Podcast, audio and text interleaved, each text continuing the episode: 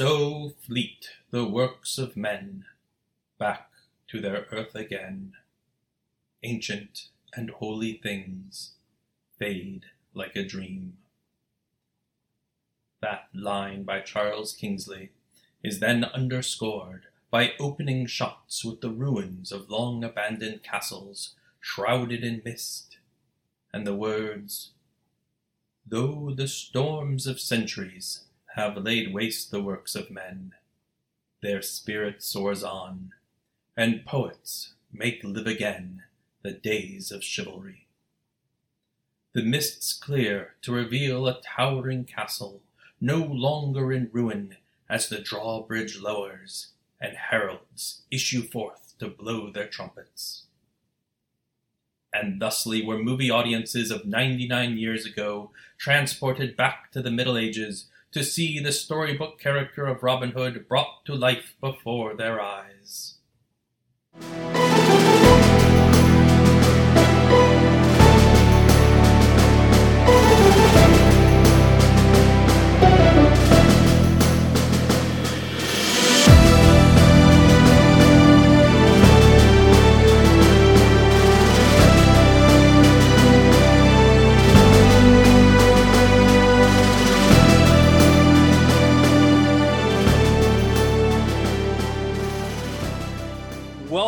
To the first episode of Into the Greenwood Splitting Arrows, where we're going to be looking at the 1922 Robin Hood film starring Douglas Fairbanks.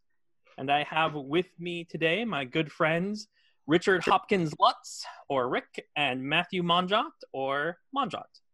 How are you doing, guys? Doing pretty well. Looking forward to watching a Robin Hood movie I've never seen before. I love black and white movies, and I like Douglas Fairbanks, but I've never seen this one before.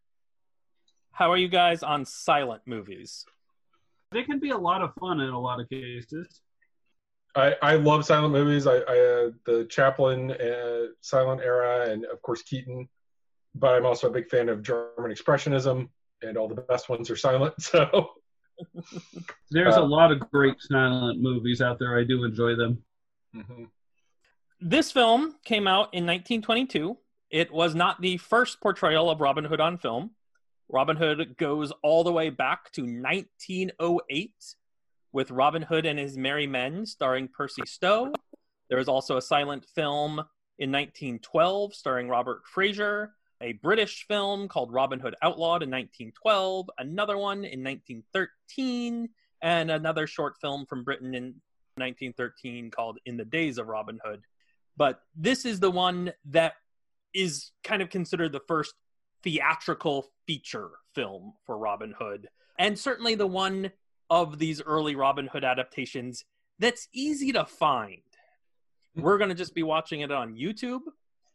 DVDs of it are available. All these earlier ones, going back all the way to 1908, are much more difficult to find. If any listeners of this show have sources on how to view some of these early ones, I'd be happy to hear about it. So, question for you two, Rick and Manjat. What do you think of when you think of the first blockbusters in cinematic history? For me, I think of the Roman epics like Ben Hur, the Ten Commandments come to mind with blockbusters, at least in the sense of action movies. But if you go back a little bit further for mega successful movies, there's always The Wizard of Oz or Gone with the Wind and things like that as well.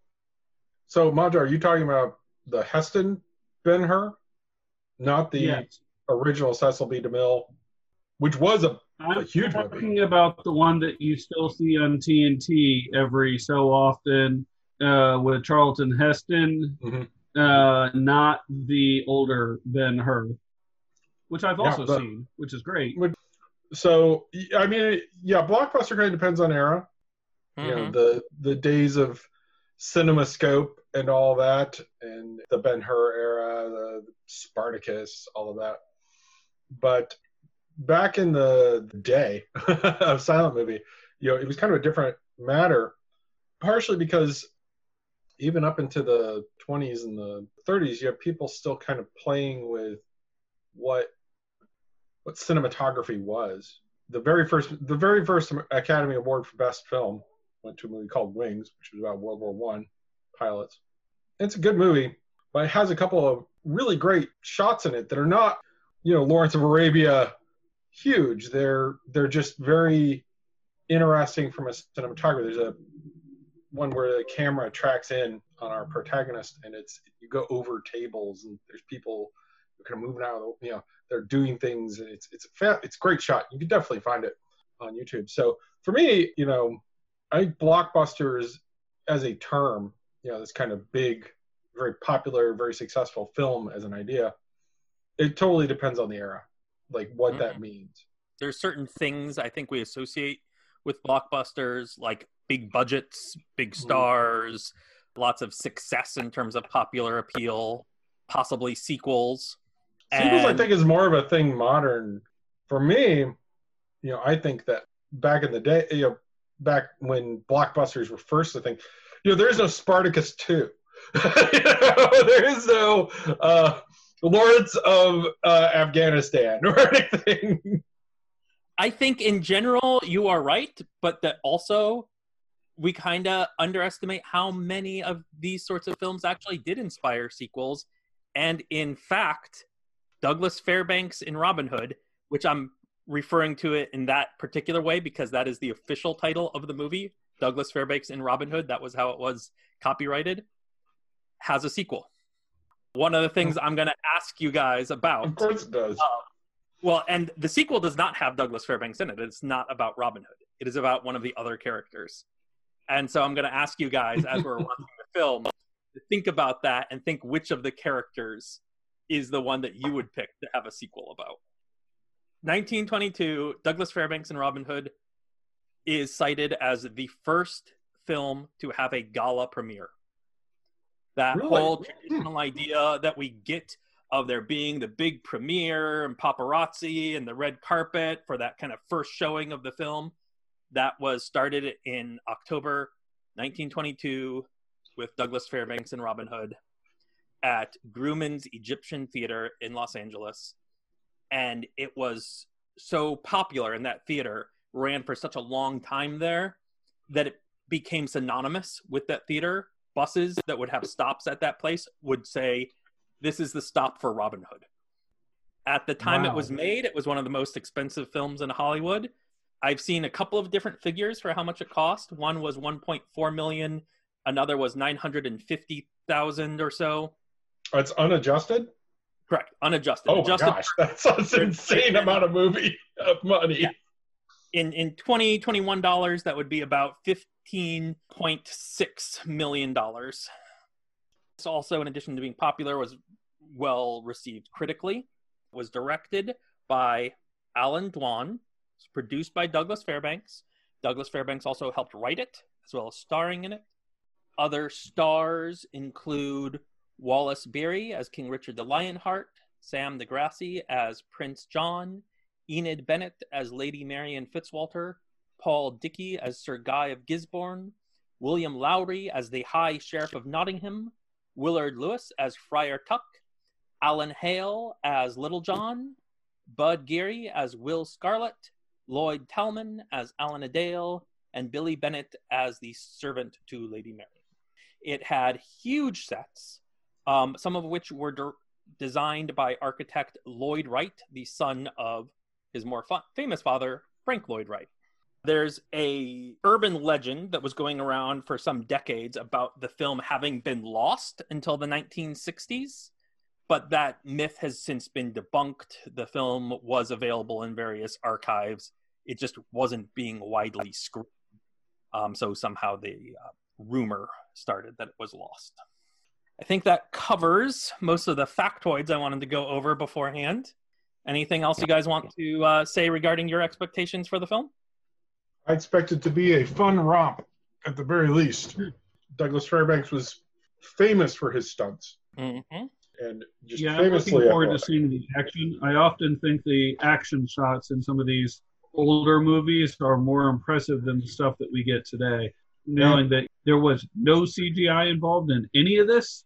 Well, and and that's very key for the archery stuff because you know that that's the thing is, is right up into the 50s, you had directors when they did when archery tricks were happening, they were trick archer. Sometimes you'd have a, an arrow on a wire, but quite often it was just a guy who was really, really good with a bow shooting at a guy with pads and, and the like. Uh, Akira Kurosawa famously did this to uh, Toshiro Mifune. so, no, I, I'm expecting I'm expecting good things, especially since you know this was back when back when the studio system was kind of still forming as a thing, and so actually you directors actually had a lot more creative control over things, and so I'm also looking forward to seeing the skipper's dad, Alan Ladd. Right. The the the skipper, as in the skipper from Gilligan's Island, his father is the actor Alan Hale who plays Little John in this movie. Mm-hmm. All right. For those of you who are listening along, we're going to stop our recording now. You'll hear a brief musical interlude, and then we'll come back to give our thoughts about the film. If you want to watch it yourself, it is widely available on YouTube. Just search for Douglas Fairbanks Robin Hood, it'll come right up. See you guys after the film.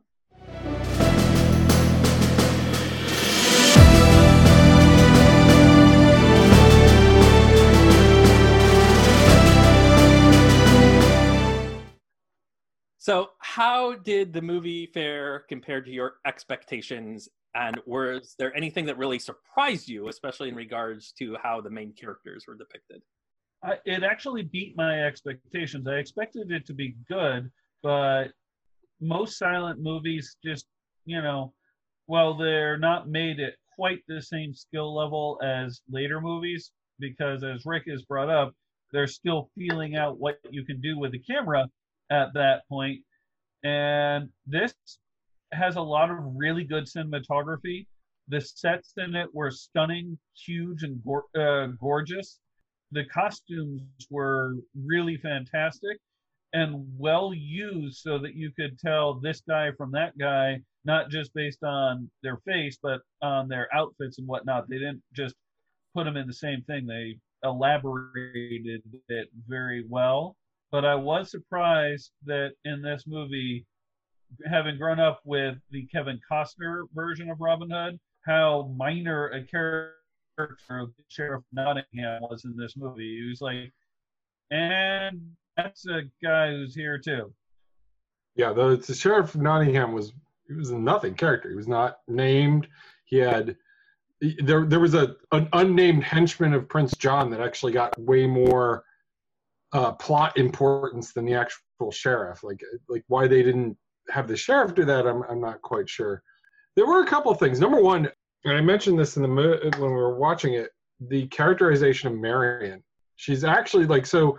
They fit her within the gender role of a, a, a maid at court and everything, but she is an active protagonist. You know, she stands up to Prince John, like right into his face, like stands up to him she you know puts Gisborne in his place once or twice. She's doing things when she realizes that John isn't going to stop. She's the one that actually masterminds the plot to get. She she's the one who tells John, John, Little John, to go. Hey, go tell Robin about what's going on because this ain't cool. And then you know when they're showing up, getting ready to to arrest her, she's like, uh, you know what, I'm out.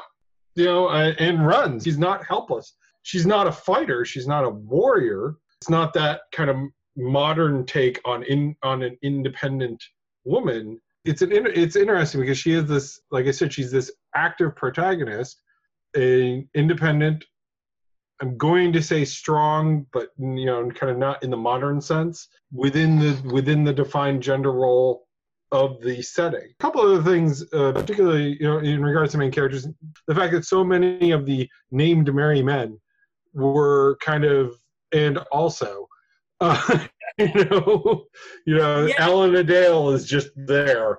Will Scarlet is just jumps out and you know, freaking brains a guy. I mean, it's like, oh, okay, they're also there. Yeah, it, it feels a little bit like fan service. Yes. They want to make us sure that we know this is a Robin Hood movie. These are Robin Hood names that you know of. And I think it's sort of the same thing with the Sheriff of Nottingham, where we know you expect these characters to be here. So we are going to say, yes, they are here, but they're totally irrelevant to the story that we care about and the characters that we're yeah. having driving our plot. characterization wise, I say one thing that actually was while there was a grimness at times, it, it was not kind of in this modern grittiness, but overall the characters were very boisterous. Robin and Richard especially. You know, they they laughed deeply, you know, these these great belly laughs. You know, you could see you could feel them. You could almost you could really hear them in your mind, you know, you could could hear them laughing and ejaculating and, and, and everything when they were hanging out with one another and doing things. The the merry men were really merry men. I mean, they were They- literally skipping and prancing through the woods. Yes.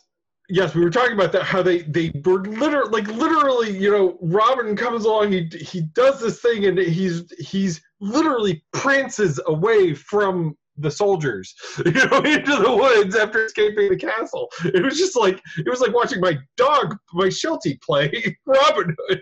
felt like a parody. It was so over the top how much they were yes. around. Yeah, well, but you know that's the other thing is, and and, and I think I I also comment on this. This is probably the single most physical performance of Robin Hood I've ever seen put to film. Just the physicality that Fairbanks puts into it. Just this casual athleticism was the phrase that came to mind. Just uh, why why walk when you can leap? Why leap when you can jump? It was like watching Bruce Lee, you know, just kind of that sheer Yeah. energy that he brought to the part. He's like a coiled And spring. there was a lot of- ready to launch. Mm-hmm. And there was a lot of wall climbing in this movie. And in 1922, that didn't mean ropes and whatnot. That meant climbing the wall because Yeah. you, you, you just went and did that. And there were several places where it's like, he's really up high. If, Yeah. if you let go, that's gonna be a gonna be find your next movie star. At moments like once where he hoists up a guy over his head and throws him into a moat. That's pretty Yeah. that's a dummy that he's throwing into the moat. But most of the time, you can really tell that yeah, that is Douglas Fairbanks doing these very physically impressive stunts. Well, and there's there's a point where Marion falls out of a window and he catches her, and you know they climb back up. You're singing, uh, you know, pro- she's probably a 95 pound woman, but he's just one arming her. I mean, just seriously, you know, I didn't see a I didn't see a cable or a string or a rope or anything or any or any you know any tell of that. And he wasn't the only one. There, you know, we commented when Richard just picks up John. It's just like, oh, you're going outside, bud. I'm pretty sure that was on a string, but Yeah, that one definitely was because it was hilarious. At the very end of the movie, King Richard is reclaiming his throne from Prince John, and then he literally picks up his brother by the scruff of the neck like he's a kitten, and then hoists him into the air and walks through the castle with him, dropping him off the end of the drawbridge before they then close the drawbridge on Prince John. It is it is like Fred Flintstone dropping the dinosaur Dino out of the door at the end of those cartoons. that sheer physicality, that was very like I was expecting stunts and everything, but it was beyond that. Honestly, the stunts you could tell they were stunts, but they felt like well, and this is something you see in a lot of silent movies because when somebody wanted to stunt, especially you know you see this in Buster Keaton and everything. You know, it's just okay. We're gonna do that now, doop, doop, doop, doop, doop, and then they just do it. You know, you know, there, there's there's no you know you can tell they plan it and everything, but it's it's still you know there's no you know that was not a stunt man. That was Douglas Fairbanks. You could see his face the whole time. also, a lot laxer uh, safety regulations at that time, the more they can get away with. Yeah, a little bit. in uh, one of the first times Robin infiltrates the castle and he's running away from the guards and he slides down this curtain down into the courtyard and it's probably 30 40 feet down and the way he does it is he just slides down the curtain and it's like yeah that was clearly just them sliding down a curtain and i'd be scared to do that if it was me Mhm. Yeah. So Yeah. along those lines, one of the, the questions I have for you are what are the best examples of swashbuckling? I'm gonna vote honestly towards the end.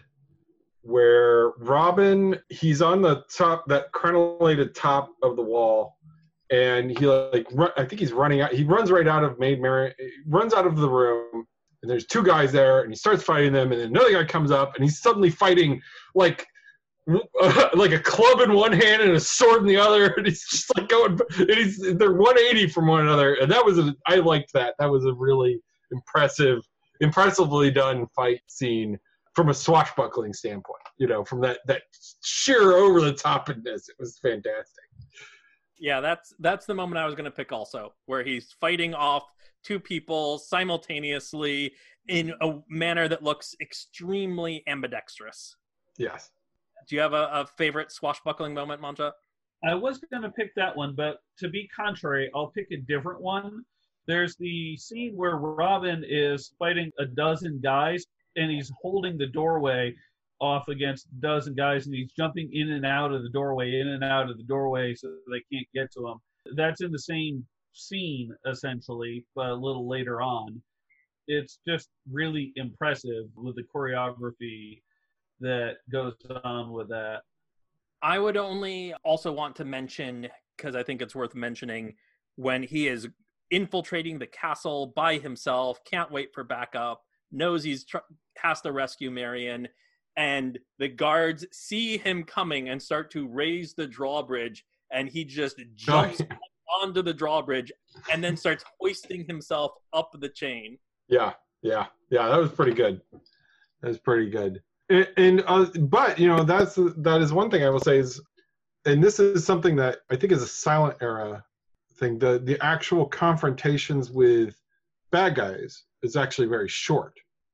Yeah. So, for instance, his fight with Guy of Gisborne is it's momentary, you know, almost by comparison. You know, it, it is less than a minute, probably might even be less than thirty seconds. And I mean, it's it's a it's a great fight. It's, it's brutal and, and gruesome, but it's you know, and not in a bloody way, as I just you know, as we talked about at the time. Uh, but it is it's very short. There's no monologuing because you know you can't have that bantering back and forth fight as much you know that you see with Errol Flynn and and you know even in modern modern movies. Yeah, the climactic mano a mano fight at the end, which you basically expect in some form in almost every action film, especially a swashbuckling one, is, as you say, just a matter of seconds. And there's more mm-hmm. drama that occurs after that with Robin surrendering and about to be executed and Richard coming and saving him. But none of those are the climactic fight moment. Yeah. And and this is somebody who you watch the movie. They are deadly enemies. They these are men who hate one another. Who Mhm. in a in in a talkie in a later in a movie made even 20 years later or 15 years later, they would have had that kind of banter. You know, if this was Errol Flynn versus you know, well, just to pick Errol Flynn and Basil Rathbone. That movie's only what 20 something years later. That was 38 and this was 22. Oh, so less than less than 20 years later.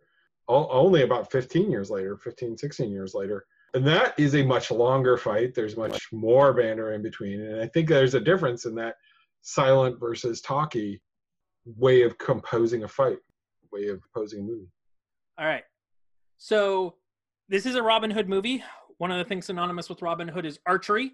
Any im- especially impressive archery feats. The name of these movie review episodes I'm calling Splitting Arrows because the splitting of an arrow is such a cinematography based thing, a thing we expect out of Robin Hood movies. But there is no archery tournament in this film. There, there was barely any archery. There was a few arrows shot into doors or door posts. The closest thing you have to a feat of archery was him and I, I think it was Will Scarlett. Logs up and shooting them with arrows. Yeah, that was him and Will Scarlett, and that was I, I couldn't tell whether that, that that was probably done with probably done by a trick archer. You know, Yeah, it was something or- that was off camera. I'm I'm dubious about whether or not they actually pulled off an actual trick archery shot for that one. yeah i mean i'm yeah and it's un it's unclear you, you can't really see much it, yeah there was not a whole lot of archery i kept waiting for there to be because part of the thing is is that the, yeah literally that was the only nod to robin being a good archer was that Well, about an hour and a half into the movie when he finally starts being Robin Hood and he's stealing some money from the tax collector. He shoots a bag of gold out of the tax collector's hand. The, there was that. The, there was that. But the Yeah. most iconic use of a bow and arrow is when he used the bow and arrow to hang Prince John up in the door jamb. I think that was the tax collector. Immediately after he Oh. shoots that bag of gold out of the tax collector's hand, he ditches his bow. And he, he does it in a very unique and creative, interesting way, hanging up that tax collector, like you mentioned.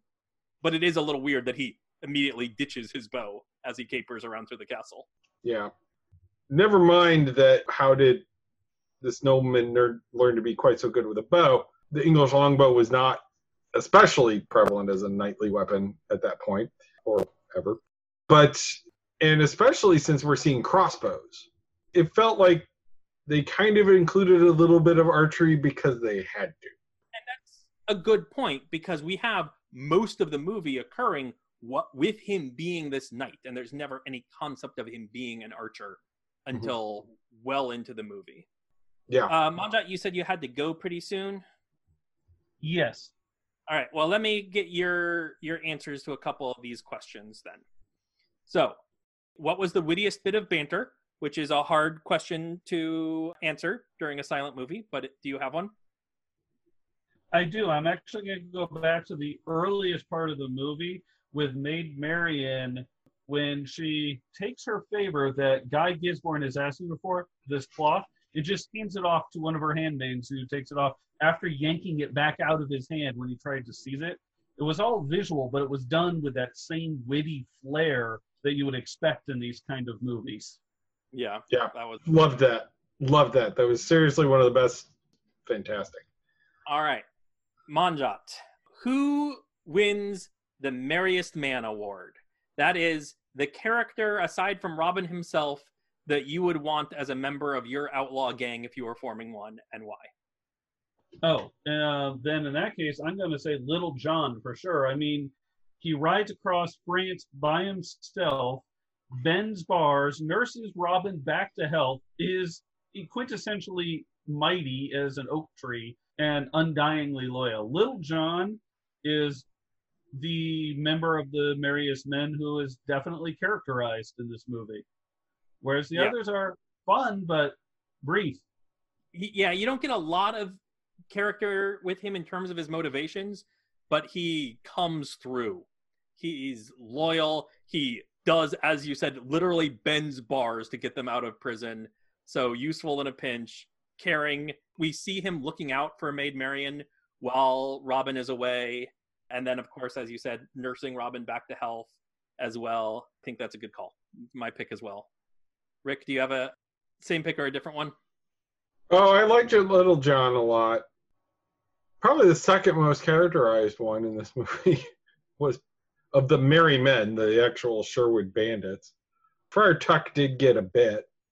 I would have to say though, for who I would want uh, in my in my outlaw gang, it would be Little John in this movie. He was, Mhm. he was he was pretty awesome as a sidekick. He was a proper sidekick. And I'd have to give a, a very close second place to Maid Marian, as we mentioned Mhm. earlier. Extremely useful and forthright, proactive. She doesn't fake her own death with assistance from anyone else. That is purely her own work there. Well, a little bit of help from her handmaiden, but yeah. Well, yeah, she she helps sell the story, but it's not She like did. some guy shows up and says, "Here, let me help you fake your death." No, that is her and her handmaiden take care of that themselves. Manjat, another question for you. I'm phrasing this one as on a scale of one to ten, how robbed were the rich? So that is, how do you think Robin Hood fared as a champion of the oppressed? With a one being a Robin that was either unconcerned or ineffectual in terms of helping the oppressed people of England, and a 10 being he's basically Bernie Sanders but with a longbow. I'm gonna give him an eight. He definitely was giving to the poor. He definitely was robbing the rich. He wasn't keeping things. He was trying to set things right, but he certainly wasn't a Bernie Sanders with a bow in that he was going to reverse the social order. He was just going to go back to what it was under King Richard. It wasn't a lift up the peasants, form a new peasant army kind of thing. But still, you definitely saw him literally showering the peasants with gold. So a good solid eight. Rick, what's your rating there? Yeah, I'm going to go lower, and for some of the same reasons that he cites, I'd put it at about a five, maybe a four. We get a fit again a few nodding scenes of Robin robbing people, notably, you know, breaking into the castle and stealing directly from the treasury. And you know, then he does give to the poor, including a very upset child and a bunch of people. You know, we don't see him breaking people out of jail who were wrongfully arrested. You know, we see him recruiting people away, but you know, and he goes in and he takes the town of Nottingham. But when the soldiers are out, but he didn't do anything. You know, didn't go in and do anything before that. And this is again kind of where we see because they don't develop out, for instance, the sheriff of Nottingham and that whole thing. We don't see what he's doing for that year. They skip a year of him being Robin Hood.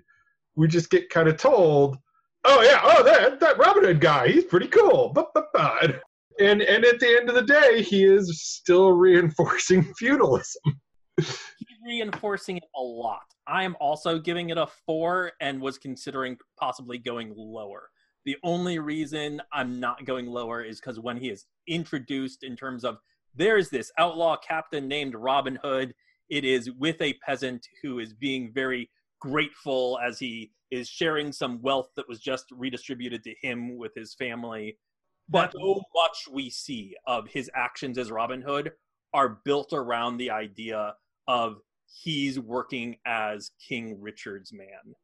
Yeah. The symbol that he uses to recruit people is the three lions of Richard.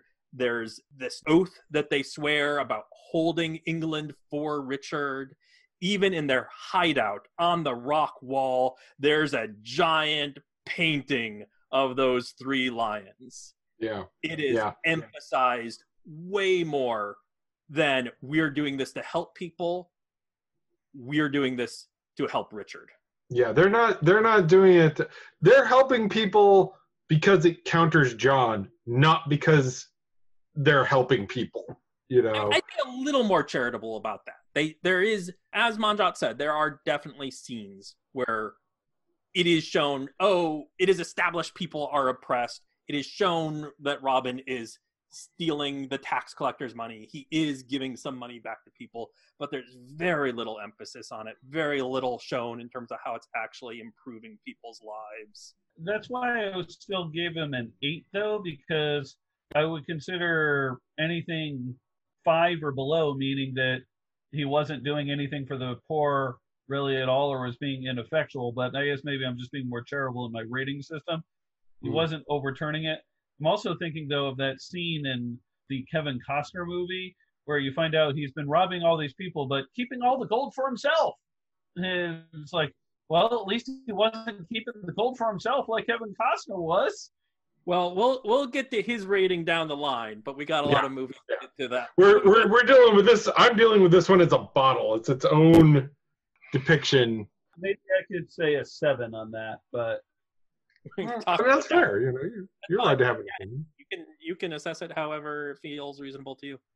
Any other points you want to hit on Manjot? Any low points? Any other high points you want to mention before you have to go?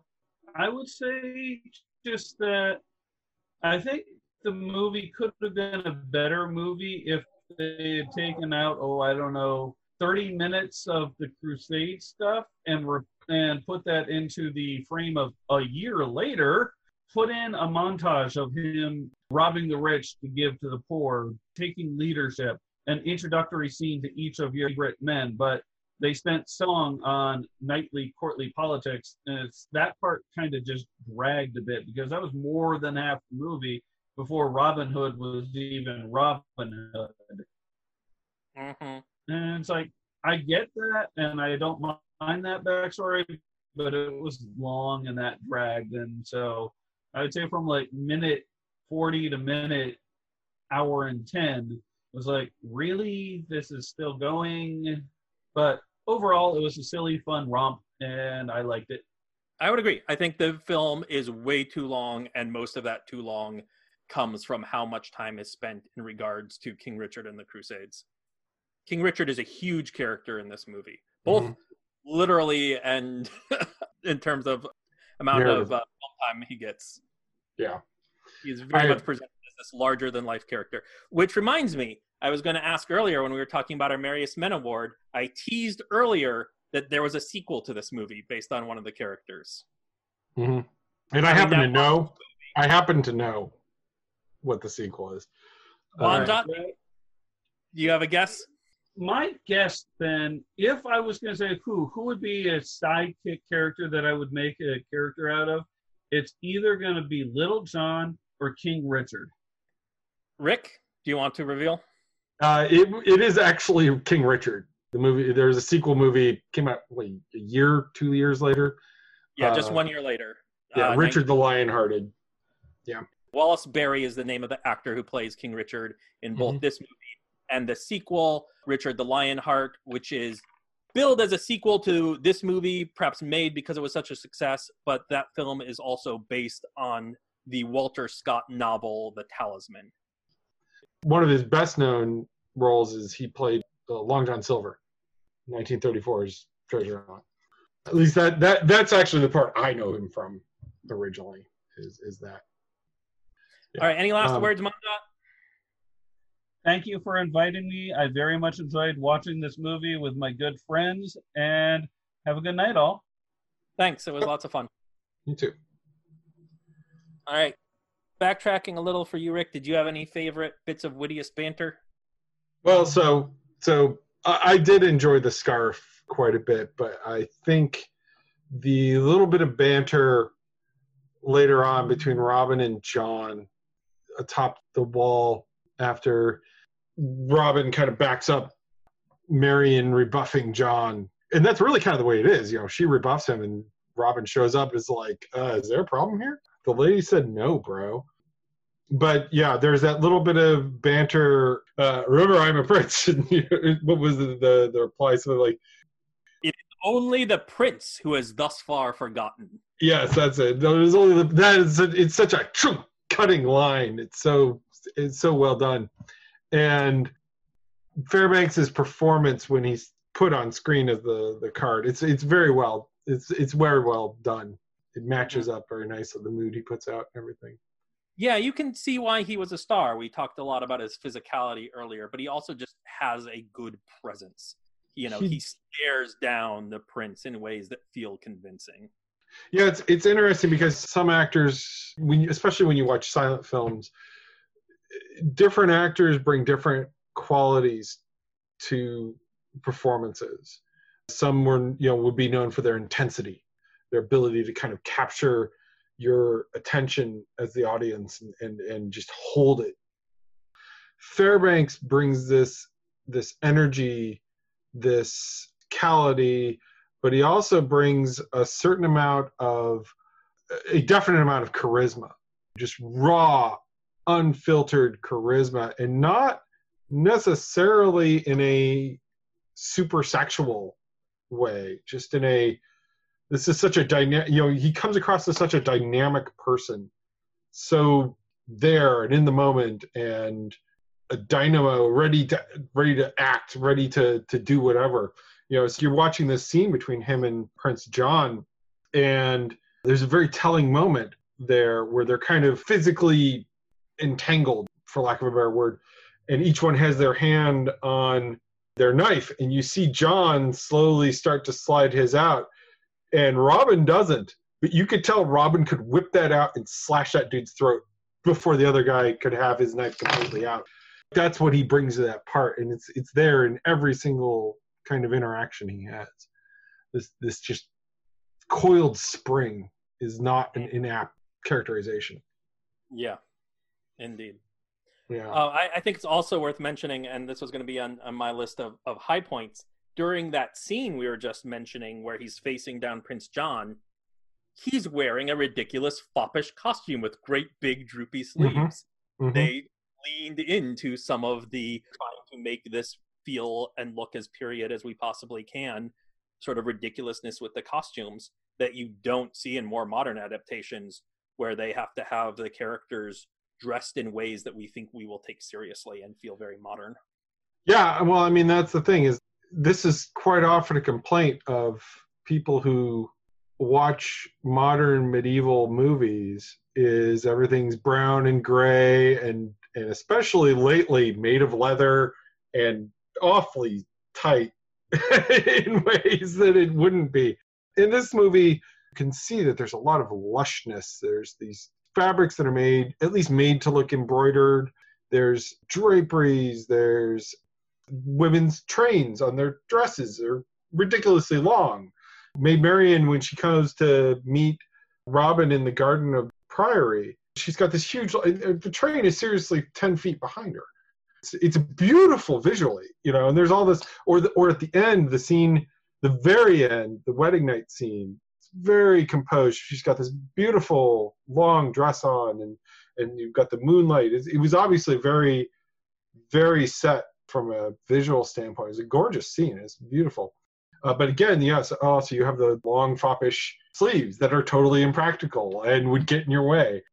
But you also have some ridiculous things like people wearing chainmail around all the freaking time, you know, when they shouldn't be necessarily, and things like that. But yes, no, there was obviously this attempt at accuracy for depiction, and that goes into the costumery, it goes into the sets, it goes into the even just the set dressing, you know, the you know dogs under the table. You know, we talked about that briefly. You know, there's oh look, there's dogs under the tables, exactly like there would be. You know, there's giant pheasant or something roasted uh, on a on a table and everything. It, it was it was there was definite consideration for trying to be as as authentic, if not accurate, as possible. Yeah, and an anecdote that I shared earlier that I want to mention again in relation to that, which really hits at the idea that they at least wanted to have some sort of historicity with the movie. That scene where there's these dogs at the feast, and in the movie, it's a very brief scene. King Richard eating a drumstick of something and he throws it to the dogs, and it's mostly meant as a character moment for Richard. And in what I was reading earlier, Douglas Fairbanks had one of his own dogs be there in that scene, but he learned that that breed of dog was not around during the Middle Ages. So he cut his own dog from the movie just for that sake of accuracy. Yeah, yeah. Which is and... not to say that the movie is authentic, purely accurate, but they're at least going for it. They want to convey that sense and that really shows throughout. Well, and some of that is also what was known in 1921 22 versus what we know a century later. We're, we're spoiled for archaeology these days on a certain level. Movies of the time that tried to be period accurate of things, it would there's things that they would do because that's what was thought to be accurate at the time what we know now about the different periods of the different parts of the Middle Ages, which many people don't realize that the term the Middle Ages is a very long period, and there's a lot of variation within there of styles and technology. And the mere fact that there's these crossbows there, there's crossbows, there's also jousting tournaments, and also crusades, and also still a longbow culture, which the longbow culture of, of England is much narrower than people realize. 50 years after Agincourt, they were struggling to put together a hundred archers out of the hills of Wales. Ah, this is before Agincourt, though. So. I, I, I understand that. The thing is, is, but at the time, they didn't necessarily know that these things weren't all contemporaneous. Even if you had a researcher, even if you had somebody who was an expert in the field, this is a day and age when they didn't have as sophisticated a dating methods as we do now. So there's definitely things that we later learn are different, either through archaeology or through study of text, just historical study and historic dating of texts by linguistic methods is not something that was as done. You know, it wasn't really a thing back then as much. Speaking of linguistic methods and their attempts towards accuracy, one of the nice touches in this film is when these notes are being written back and forth between Marion and Robin when she's in England and he's in France. They show these close ups of the paper, and it is their attempt at some form of Middle English script. They Yeah, then only show it for a little bit because then they change it to a very modern English script to make it readable for a modern audience. But they were trying to show the people writing in at least an attempt at a Middle English script and vernacular. I meant to go back and okay, there we go. I've got it pulled up. It is it is in it does appear to be in an attempt of Middle English. I was wondering if it was middle if it was an attempt at Middle English or at Latin. It does more appear to be middle to uh, early Middle English. it was a nice touch and a nod to that thing we were talking about in regards to them really trying to project an idea that this is a story taking place in a different time. Yes, yes, and and yeah, that is a gorgeous touch, and I really liked that. That was really good. As a matter of fact, I remember kind of exclaiming, like at the time, like what? What is that? like because if in so many movies, this would have just been, oh look, it, it's in modern English.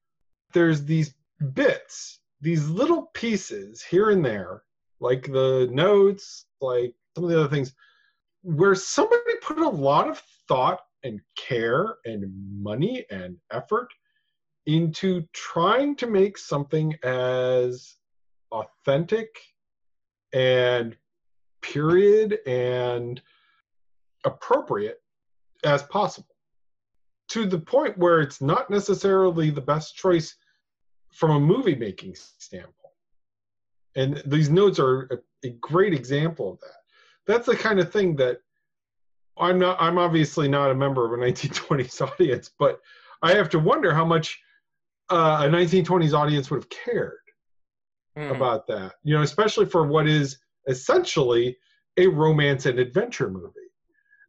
you know, but it's there and it's but as a medieval nerd, I'm like squee, I like it, you know.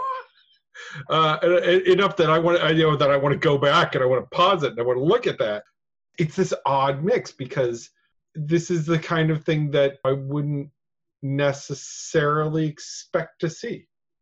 Gives you kind of an odd differences in tone, and and the whole movie is kind of full of this, where there's these strange little differences in tone in places. Uh, and some of this is coming from you know modern sensibilities. Some of this is looking back at movies before some of the formulas that we're used to are established. Like we talk a bit about the pacing and everything like seriously an hour it's an hour and 20 minutes or whatever until they get done with the crusade it's just like dear And god get more scenes in the Crusades even after Yeah. that, just with only King Richard there without Robin there too. Yeah. Commented partway through the movie, this actually feels like it's two movies. One that's the origin of Robin Hood, and then one that's basically the third act of a Robin Hood movie. Yeah, and well, and it so clearly has very little interest in actually really delving into the idea of being a Robin Hood movie or that origin of Robin Hood. Hence the whole we spend an hour and 20 minutes in the build up of- into the Crusades and then coming back from the Crusades. And then we get just a title card a year later. There's this Yeah. merry outlaw, Robin Hood. They didn't care. And Yeah. this is something else I wanted to mention. And I, I think it really is because Douglas Fairbanks wanted to make Ivanhoe. That's something I was reading earlier that he was interested in making Ivanhoe, which is the story of a returned crusader. And one of the things I've really been looking at in terms of these Robin Hood stories is his origin story and where does Robin Hood come from, not in terms of our literature, but within the context of a story and how it's choosing to be told. In most of the versions I have been finding, I've been reading Robin Hood stories that were written around the exact same time this movie came out. And in them, he is either a kind of yeoman farmer or a nobleman sometimes, but there's never a mention of him, of him as a crusader. He usually breaks the law, he shoots one of the king's deer, sometimes one of the king's rangers also and becomes an outlaw and flees into Sherwood. But in none of these versions do I see this narrative about him as a crusader, not for the other stories that were being told around the exact same time as this movie came out, which makes the fact that it is such a huge focus of this movie feel really weirdly out of place and re-emphasizes the notion to my mind that Douglas Fairbanks really had Ivanhoe in mind more than Robin Hood and that was the story he was just more interested in telling. There's a few other ways in which it has kind of similarities in terms of mystery knights. At the beginning of this movie, Maid Marian as crowned the queen of love and beauty at the beginning of a tournament which is a scene that also occurs not with Marian but with another woman in Ivanhoe. It really feels like it is delving more into that source than it is delving into the Robin Hood stories that were being commonly told at this time. Yeah, I mean it's it definitely sounds like that. I do also wonder how much of this could also be attributed to something that you do see you see in vaudeville and you see also in some early silent movies that are adaptations where the movie is not made as a telling of the story. The movie is made as a visual representation of a story you as the audience are already kind of meant to be familiar with Mm-hmm. which we've seen you know you see in a few other movies. Now it's probably some combination of that. That would definitely explain the second how the second because the first part of that movie very much sounds like it's ivanhoe but then you know the second half of the movie is kind of oh wait this is a robin hood movie Fairbanks liked the idea of being Robin Hood and capering around as Robin Hood, but actually Mhm. telling the story of Robin Hood didn't seem to have much appeal to him. Well, and the other thing is, is that it would also explain why, for instance, the merry men don't really get an introduction because you're already meant to know who they are. You know who Alan-a-Dale is. You know who Will Scarlet is. You know who Friar Tuck is. The only reason Little John gets more is Robin needed a sidekick. Even then, he's Robin's squire. He is not the guy that Robin meets on the bridge in the forest in the that famous scene that most often gets told in regards to their meeting. Yeah, it is. It is interesting the sheer amount of familiar pieces of the Robin Hood story that are just simply left out. The scene on the bridge, the introduction of Friar Tuck, which is usually quite a, a big scene. Three contest. The archery contest was the other one I was going to mention. The archery contest, which is just not there. Any any confrontation with the sheriff of Nottingham at all. I think I'm not sure he and, and Douglas it- even share the screen at the same time. I don't think so at all. I don't think they're ever in a scene together at all. Because even at the end, the sheriff is just grabbed by some merry men and some some outlaws and just kind of trucked off screen. Presumably to be hung or something. Who knows? I mean, like I said, the the last half really the last third of that movie is oh, wait, we should do some Robin Hood stuff he had some people and everything, and there was some Marjorie. But even like the the coming back of of Richard is different from what I've seen in other a lot of other adaptations of Robin Hood. It is an interesting retelling of parts of the Robin Hood story. you know, it is a fun movie. The first part isn't a slog. It's not bad. It's just kind of like you're wondering why it's taking so long. But it, it's a lot of character establishment. It's a lot of build up. A tremendous amount of it is actually establishing this relationship between Richard and Robin. That relationship and the relationships with Guy of Gisborne Mm-hmm. too.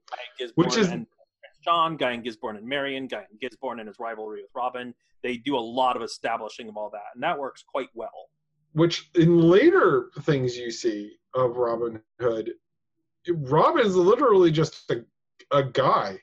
Richard doesn't know him from anybody. They're, they are besties.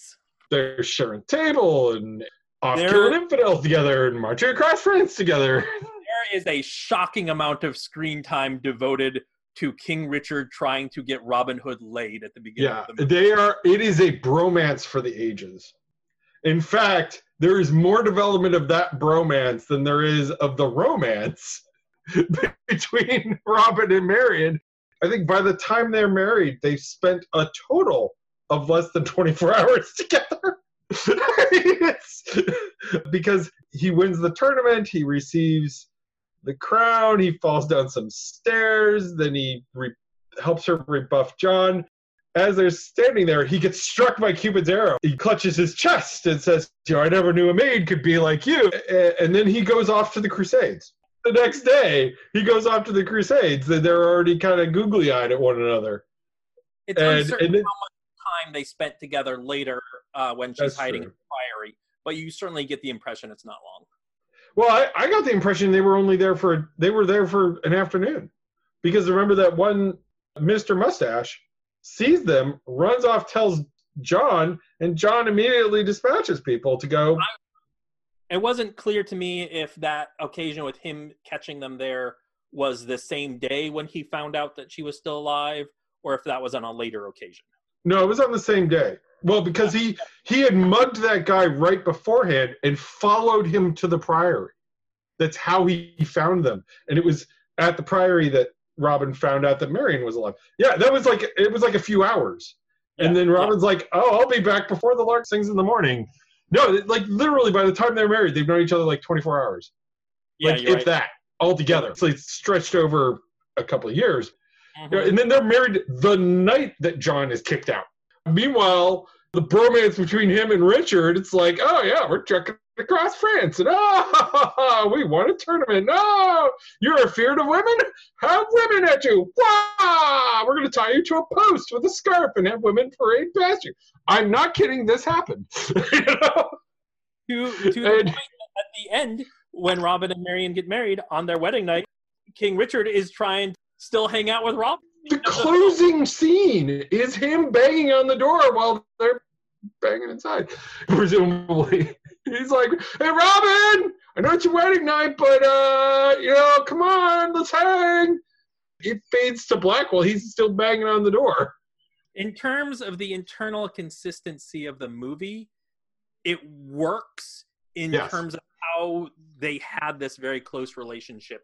So that whole thing with him coming back to England and trying to fight to secure King Richard's throne from John's treachery, and the thing we were kind of complaining about earlier in terms of how much focus there is on that, how Robin Hood is using the symbols of King Richard, how he's recruiting an army for protecting Richard's throne. It works for the internal consistency of the movie because that relationship between him and King Richard is so developed. It Yeah. makes it unsatisfying as a Robin Hood movie in my mind. I think overall, I would put this at about a three as a Robin Hood movie out of 10. It has a few of the tropes, but not most of the really important ones are not. They're either not present or they are very minimally given lip service Mhm. to.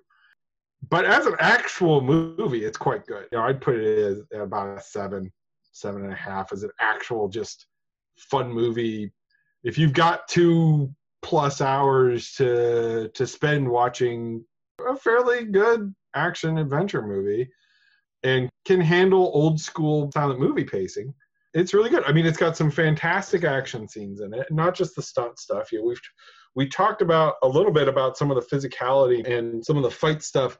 For instance there's when the tax collector gets literally hung of not not hung from the neck. He's hung from the waist but uh, by a longbow there's that. There's the the part at the end with the two henchmen being trussed up uh, by ropes from the ceiling and just smacked into one another. This is not a fight scene by the way.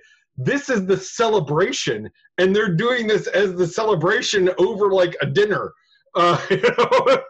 but there's also uh, you know the fight with guy of gisborne which is it's very short we talked about there there's no back and forth there's no monologue but it is a very powerful and effective fight scene of two characters that hate one another. That, that Yeah. hate, hate, like have mutual, just utter despisement of one another, and it has a gruesome death in it that is bloodless. You see no, there is no blood in this movie, not a bit. No, no, sorry. When Robin gets shot by the crossbow, you see some blood. Richard, in terms of that bromance, Mm-hmm. gets some blood on his hands Yes. when he sees that wound after Guy of Gisborne brought him in as a deserter. Guy of Gisborne, by the way, isn't speaking of both that hate and that bromance. Guy of Gisborne is insisting multiple times to the king that Robin be put to death as a deserter, and the king refuses to do that because he loves Robin so much. Yeah.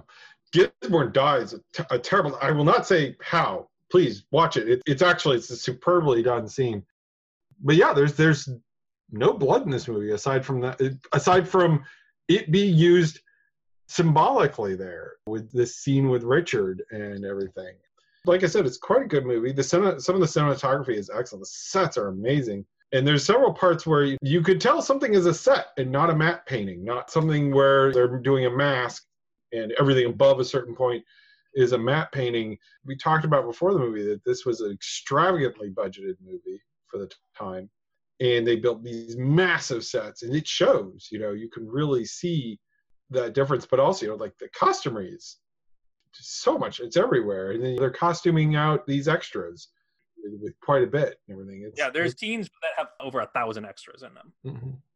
all in costume and yeah no it's it's it's it's a fun movie but as a robin hood movie not so much Yeah, I, I would agree with your assessment. It is on its own merits a very fun, interesting film that I would recommend. As an adaptation of Robin Hood, it is extremely lackluster. yes yeah, i think it's definitely a lot of that probably boils down to the ivanhoe douglas fairbanks observation I really have to suspect that's at least part of what was going on there.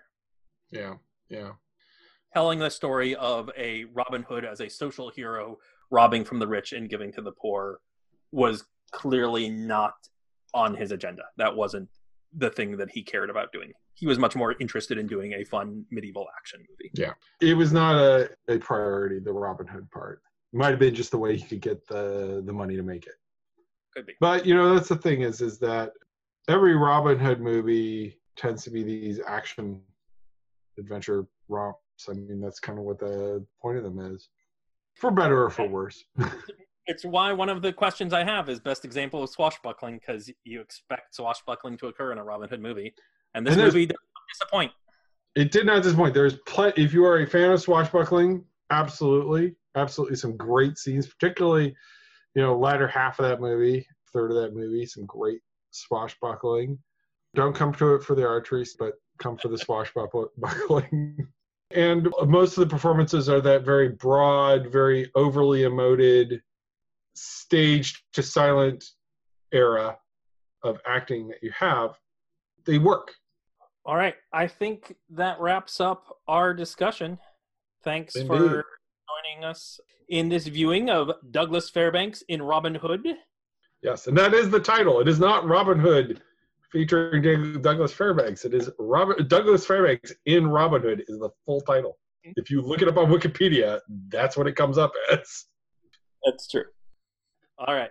Well, take it easy, my friend. Thanks for joining us here for a few hours in the Greenwood. Douglas Fairbanks in Robin Hood has some surprising complexities when we consider it as an adaptation.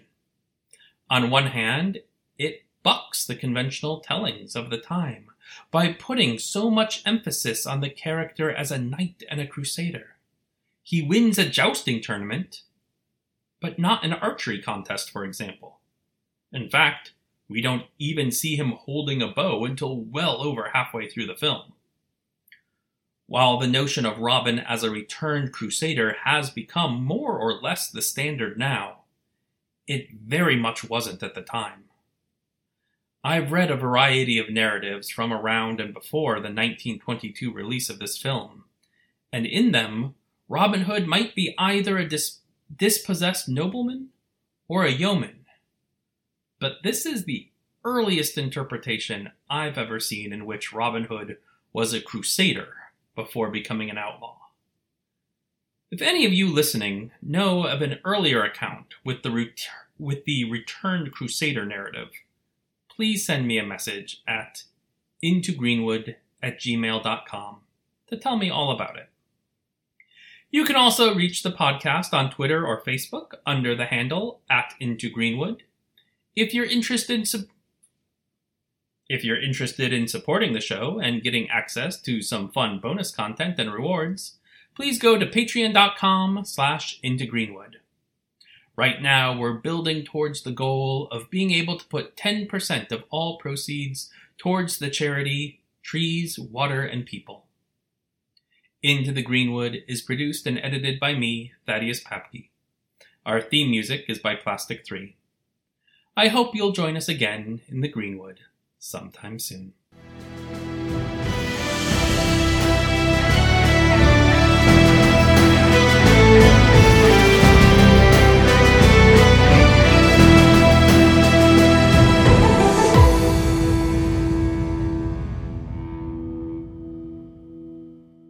We're going to pause our recording. You'll hear a brief musical interlude if you want to watch the film yourself. It's widely available on YouTube. Search for Douglas Adams Robin Hood, and it'll come right up. Douglas Um, Fairbanks, not Adams. it would be a much different film. that would be a very different film. Okay, now I want to see that Douglas Adams take on uh, Robin Hood. That would be hilarious. That would be very good. You want to re-record that bit? Oh, editing.